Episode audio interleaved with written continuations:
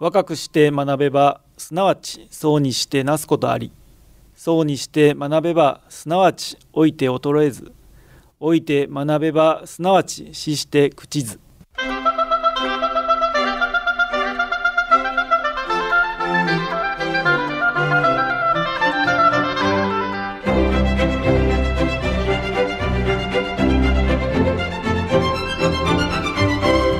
兵庫ラジオカレッジ。今朝の俳句。人知れず咲きて散りゆく花もあり。人知れず咲きて散りゆく花もあり。中井清子。色とりどりに咲き乱れ多くの人の心を魅了する花があります。一方いくら美しく咲いても誰にもめでられることなく散ってしまう花もあります。そのような花にも慈しみを持って見てらっしゃるんですね。さて今朝の兵庫ラジオカレッジは隅田隆平の法律事務所所長で弁護士の隅田隆平さんのご出演。元漫才師の経歴を持つ弁護士をお届けします。今朝の講座は自由課題番組です。兵庫ラジオカレッジの学生の皆さんは学生区分にかかわらず講座を聞かれての感想をはがき1枚にまとめ事務局まで提出してください。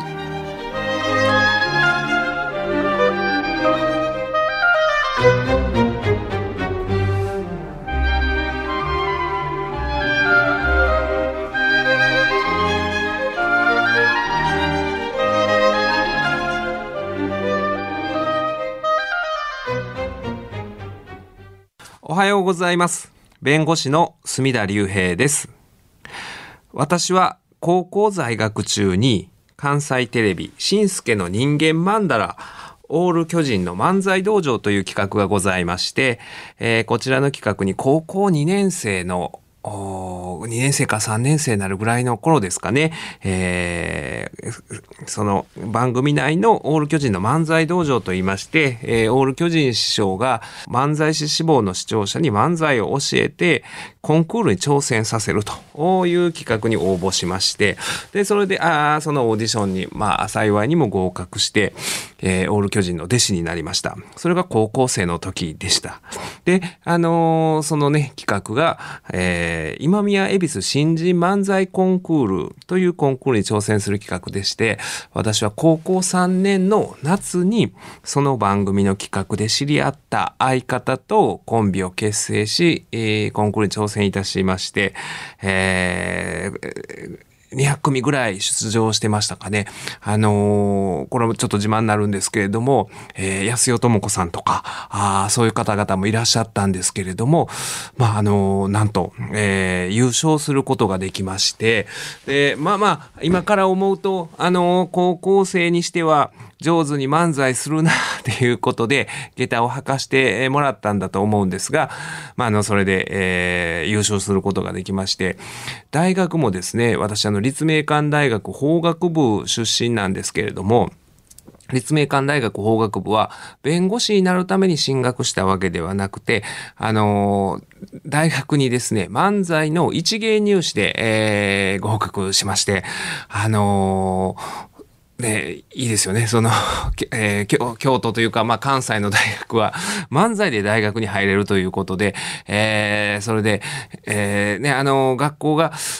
えー、当時通ってた学校が、まあ、京都落成高校というところで、まあ、進学校で、あの、テレビのその企画の中では、京都大学を目指す高校生漫才師という設定にされてたんですけれども、あの、学年260人ぐらいいて、私240番ぐらいの成績で、ああ、もう、京大なんてもう端にも棒にもかからんっていうような成績やったんですが、番組内ではそういう設定にされてまして、ただあのセンター試験受けても全くね、あの点数が取れてなくて、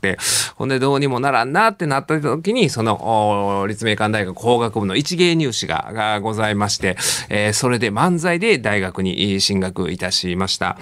あのそういうふうにね、あの、大学に入ったものの、ほとんど大学に通うことなく、私はずっと、高校卒業と同時にですね、オール巨人の付き人、正式な弟子になりまして、付き人をするように、えー、なっていました。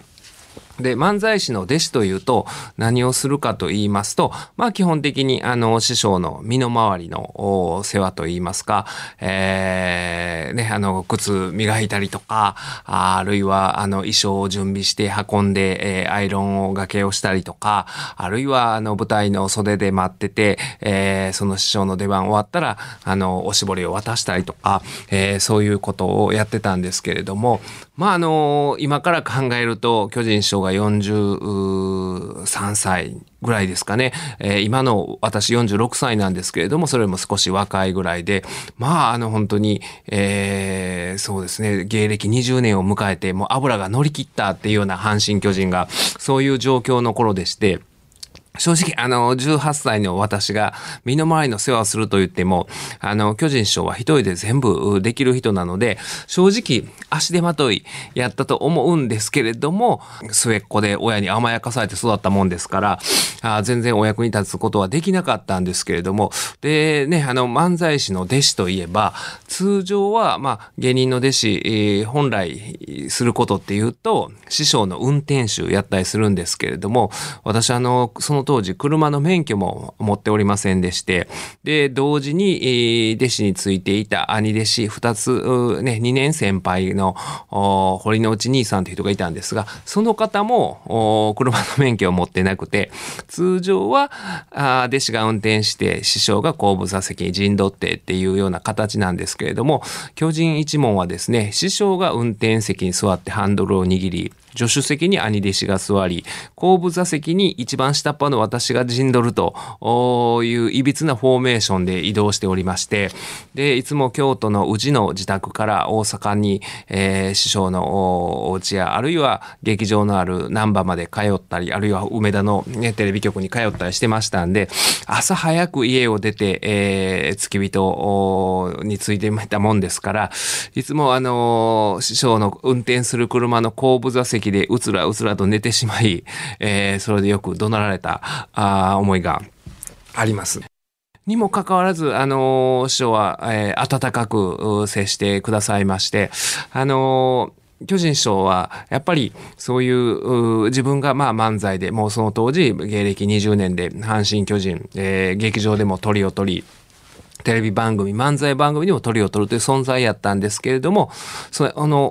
後輩に対してですね、後輩も漫才で頑張ったらいいことがあるということを、まあ、あの、はっきり口に出して、えー、伝えてもらったわけではないんですけれども、おなんかそういう大きな背中でそれを伝えてくださってたのかなっていうような、あ思いがあるんですけれども、ただ、あのね、えー、そういうふうに、あのもうお世話になっていたにもかかわらずですね、私はまあ大体、えー、弟子付き人をして、1年ぐらいですかね、1年弱ぐらいで、結局、漫才の道を諦めることになりまして、というのもですね、あのー、まあ、巨人賞の弟子をついて、えー、弟子についてたりしたら、まあ、あの、阪神巨人の舞台は当然見ますし、で、もともとそのしんすけさんの番組の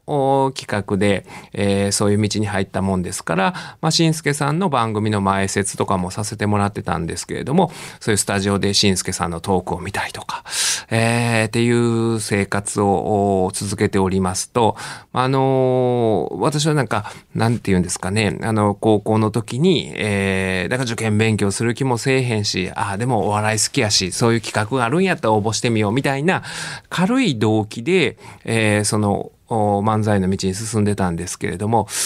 そういう本当のプロフェッショナルですよね。阪神、巨人だったり、島田紳介さんだったりとかいう方を身近で見てるとですね、あの、本当に、えー、この国には憲法22条で職業選択の自由というものが保障されてるはずなんですけれども、いい意味で職業選択の自由がない人、えー、すなわち、あの、職業から選択された、もう生まれながらのナチュラルボーン芸人と言えるような人がいるんだなっていうことに気づきまして、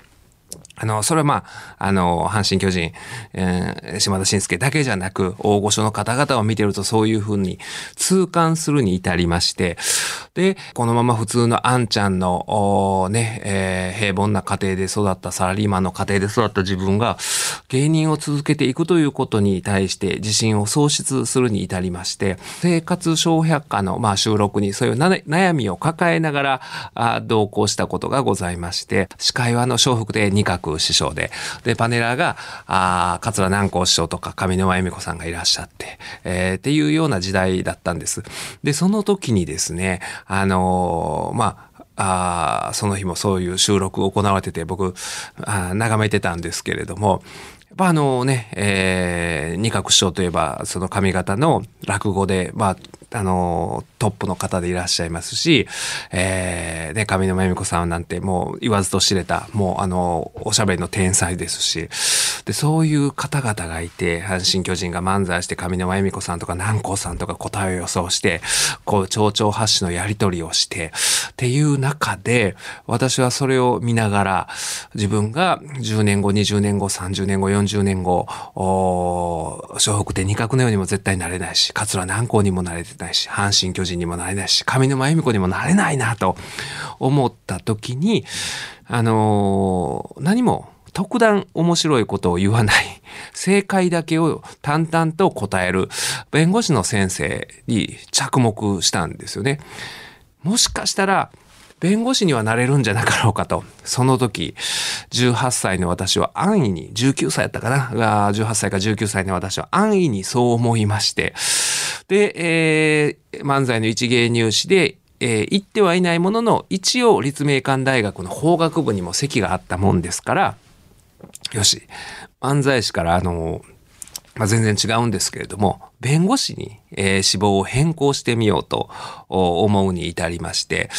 で、まあ、あのー、ね、えー、巨人賞や新助賞にそう言って、あのー、弁護士目指すことにしましたと 言って、えー、ね、変なやっちゃなというような感じやったんですけれども、まあ、頑張るよと、温かく送り出していただきまして、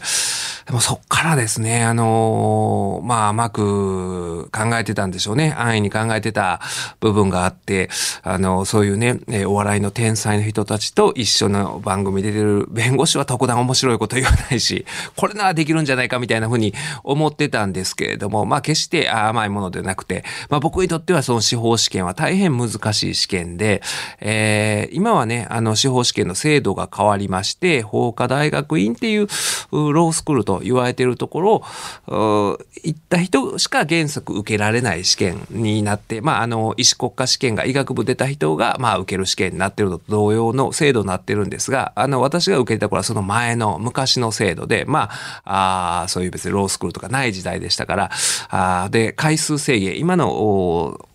あの司法試験は回数制限とかもあるんですけれども、そういうのもない時代で、私は、えー、都合、8回落ちて、9回目にして、えー、ようやく合格できまして、あのー、準備期間も含めて10年ぐらい司法試験に、えー、費やして、20代丸々、あの棒に振った。まあ棒に振ったというかその勉強したからこそ今のあのそういう法律をなりわいにするということができてるんですけれども、まあ、ずっと試験に落ち続けまして、で、あのー、なかなかあのー、ね、今から思うと、ようあんだけあのー、落ちても落ちても諦めんと受けれたなとは思うんですけれども、その時にやっぱりあの励みになったのが、あの、25ぐらいの時ですかね、あの、巨人師匠と、僕はあの漫才やめてから、あの、年賀状とか、そういう、あの、挨拶は、あね、えー、してたんですけれども、巨人師匠に会うと、やっぱりあの、お笑いっていうその業界が好きですからまた何らかの形でそういうお笑いに関わる漫才はやらんくても例えば放送作家になろうかなとかなんか構成作家になろうかなとかなんかそういうような形であのー、気持ちが芽生えてしまうんじゃないかなとか思ってたんであのー、それはあのー、ねその漫才師を辞めて司法試験をやる弁護士になると決めたからにはあの、そういうことは良くないなと思って、あの、あえてずっと会わずにいたんですけれども、で、あの、よくね、兄弟子から、あの、巨人師匠が、あお食事するから、あの、隅田も来たらどうやって言ってくれてるで、とかって言われてたんですけども、なかなかそこに行かなかったんですけれども、25、6の時ですかね、巨人師匠の、まあ、50歳のお誕生日迎えられた時がありまして、その時に、あの久しぶりに、あの巨人師匠にお会いしまして、で、その日ですね、その師匠が、まあまあ僕がずっと司法試験目指したんだけれども、ずっと落ち続けてなかなかうまいこといかへんっていうことを、あの、師匠に言いますと、あの、うん、あの君ならできると。いうこと。を、あの、何の確信があるのか、何の根拠があってかわかんないんですけども、あの、言ってくださって、で、それはやっぱりあの、励みになったし、えー、少子受からないと胸張って巨人賞にも会えないなとかいう思いがございまして、えー、なんとか、あ頑張って、えー、30歳になる直前ですね、29歳、えー、の時に、ようやく、司法試験に受かることができました。まして、あの、正直ね、本当に、えー、そう10年ぐらい勉強してる時は、ああ、やっぱり漫才やめへんかった方がよかったんかなとか 思うこともありまして、えー、そのね、一緒にコンクール、私が幸いにも優勝できたコンクールに出てたあ人たちが、安代智子さんもとかもそうですけど、あと、剣道小林さんとか、ああの、陣内さんとかね、えー、小籔さんとか、あの、当時漫才コンビ組んでらっしゃったりしたんですけれども、そういう人たちがどんどんあのスターになってテレビに出演されているのをあのー、見るようになって、ああ、自分はもしかして選択を誤ったんかなと。またそれも甘い安直な気持ちで、仮にそういう気持ちでずっとお笑いやってたとしても、あの、きっと成功しなかったと思うんですけども、うまいこと言ってない時はそういうふうに隣の芝はなんかね、あの、よく見えるようなもんで、えー、やめんかったよかったんかなとか思ってたんですけれども、その2005年の年末ですかね、あのー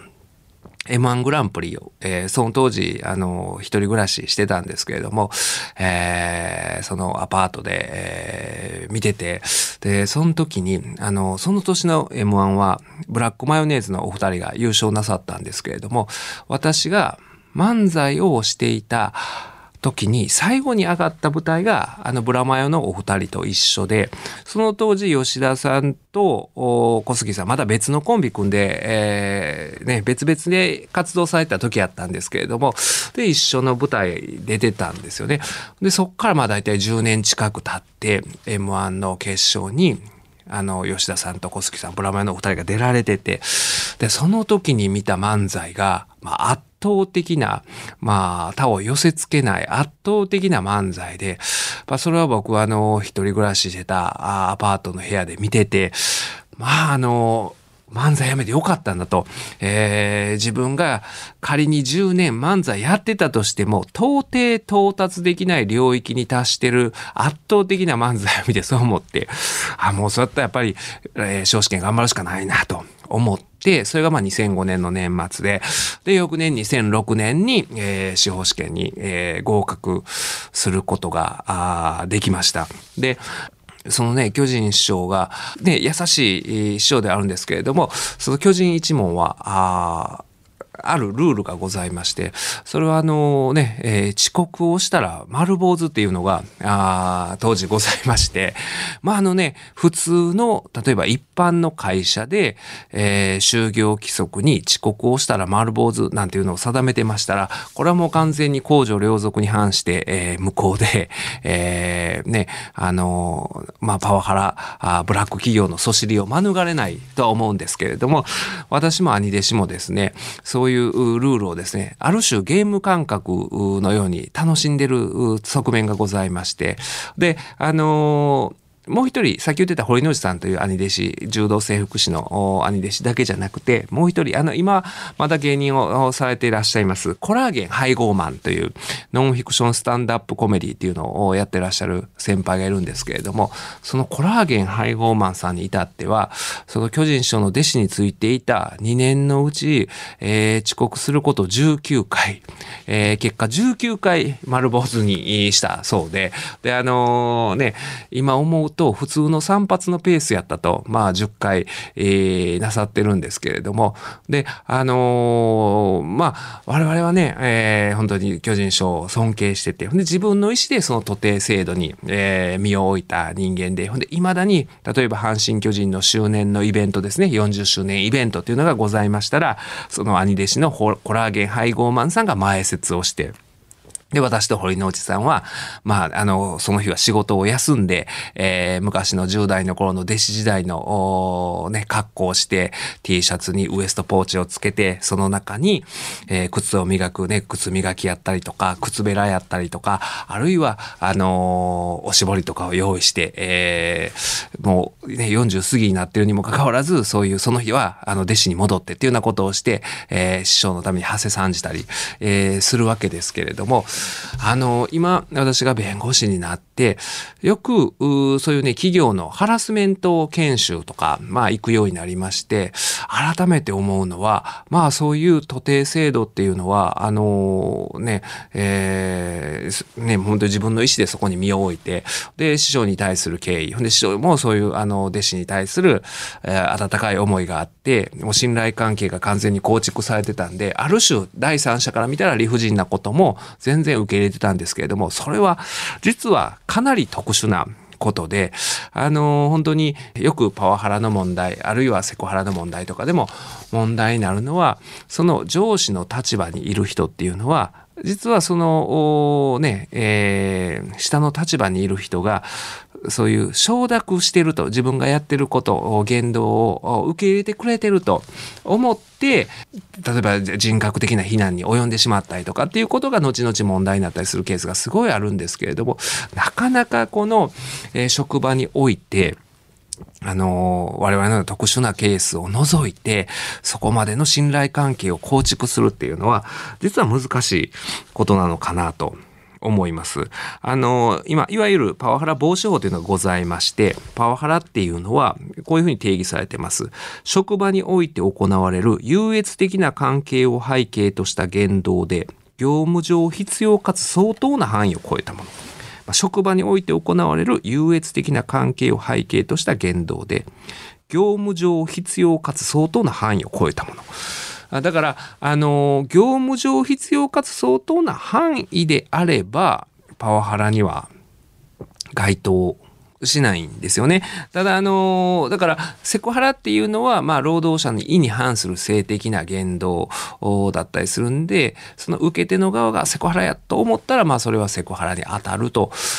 いうふうに考えられるんですけれども、パワハラに関して言うと、そのね、例えば部下の立場の人が、これはパワハラやと思ったとしても、あの、業務上必要か必要かつ相当な範囲の中であれば別にパワハラには当たらないということ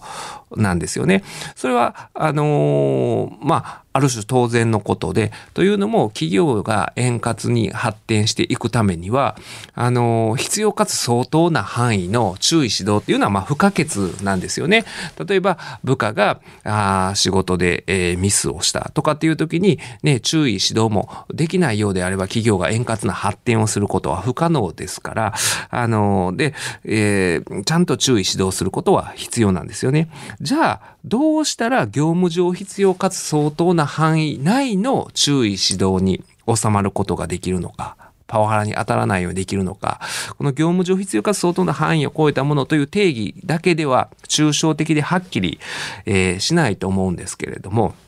具体的どうしたらいいかっていうと、例えば注意指導するときに問題のあった部下の言動があったとして、それを注意指導するときは、もうその問題があった当該言動に限定して注意指導するように、してほしいんですよね。なんかある種問題ある言動があったとしたら、それは本来その言動はこうすべきやった。君はこういうふうにやったけれども、こうすべきやったし、今後はこうしていきましょう。というような形で、その当該問題のあった言動に限定して注意指導すれば、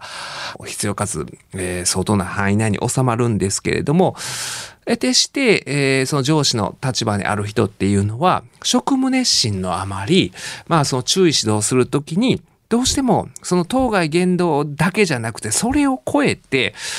人格攻撃に及んじゃう場合が多いんですよね。なんでお前何もできひんやとか、役立たずやとか、あね、給料泥棒とか、なんか過去のことにも遡ったりとかして、どうしてもその人、その、その人の言動、問題のあった行動だけじゃなくて、それを超えてその人の人格を、えー、攻撃してしまうっていうことがあって、それがよくパワハラとなって裁判例で問題となったりするんで、あのー、本当に、えー、上司の立場にいる人っていうのは、あ注意指導は不可欠なんですけれども、えその問題のあったあの行動に限定して、それを超えてないかどうか、人格非難に及んでいないかどうかっていうことを配慮しないと、え必要かつ相当の範囲を超えたあ注意指導になってしまうということがございますんで、えー、その辺に留意して、えー、その職場の中の人間関係を形成していけば、あのー、ね、え、やがて信頼関係を構築して、え、そういう問題の起こらない職場になるんじゃなかろうかなと。私はそのね、えー、幸いにも自分はそういう信頼関係を構築し、えー、できた徒弟制度に身を置いてたんで、あまりそういうことを意識せずに今まで、あのー、生活してきたんですけれども、改めて弁護士になってそういう上司と部下ことを見るようになると、そういう印象を持つようになりました。さて、今朝の隅田隆平法律事務所所長で弁護士の隅田隆平先生のお話いかがでしたでしょうか？隅田先生は高校在学中に皆さんよくご存知のオール阪神巨人の巨人さんに弟子入りされました。巨人さんが礼儀に厳しいことは有名です。春の集いでご講演いただいた吉本 NSC 講師の本田正則さんが巨人さんは本当に礼儀正しい。また、厳しいと言われるのは、自分に正直で強い信念を持ち、曲がったことが嫌いな性格だと話されていました。芸人に憧れながらも、一流芸人の凄さを目の当たりにして、本当に自分がなれるのだろうかと悩んでいる時番組の中で活躍する弁護士の姿を見て弁護士になろうと決意されました司法試験には8回挑戦し10年にかけて手にした合格でしたがこの間巨人師匠からの励ましの言葉を受け諦めかけていた心にパワーをもらって絶対に漫才界には帰らないという排水の陣で試験に臨まれ見事合格されました。巨人さんとの指定愛とともに何事も頑張る継続することの大切さを感じラジカレの合言葉でもある継続は力なり思いは叶うを実感させられるお話でした。それでは今朝はこれで失礼します。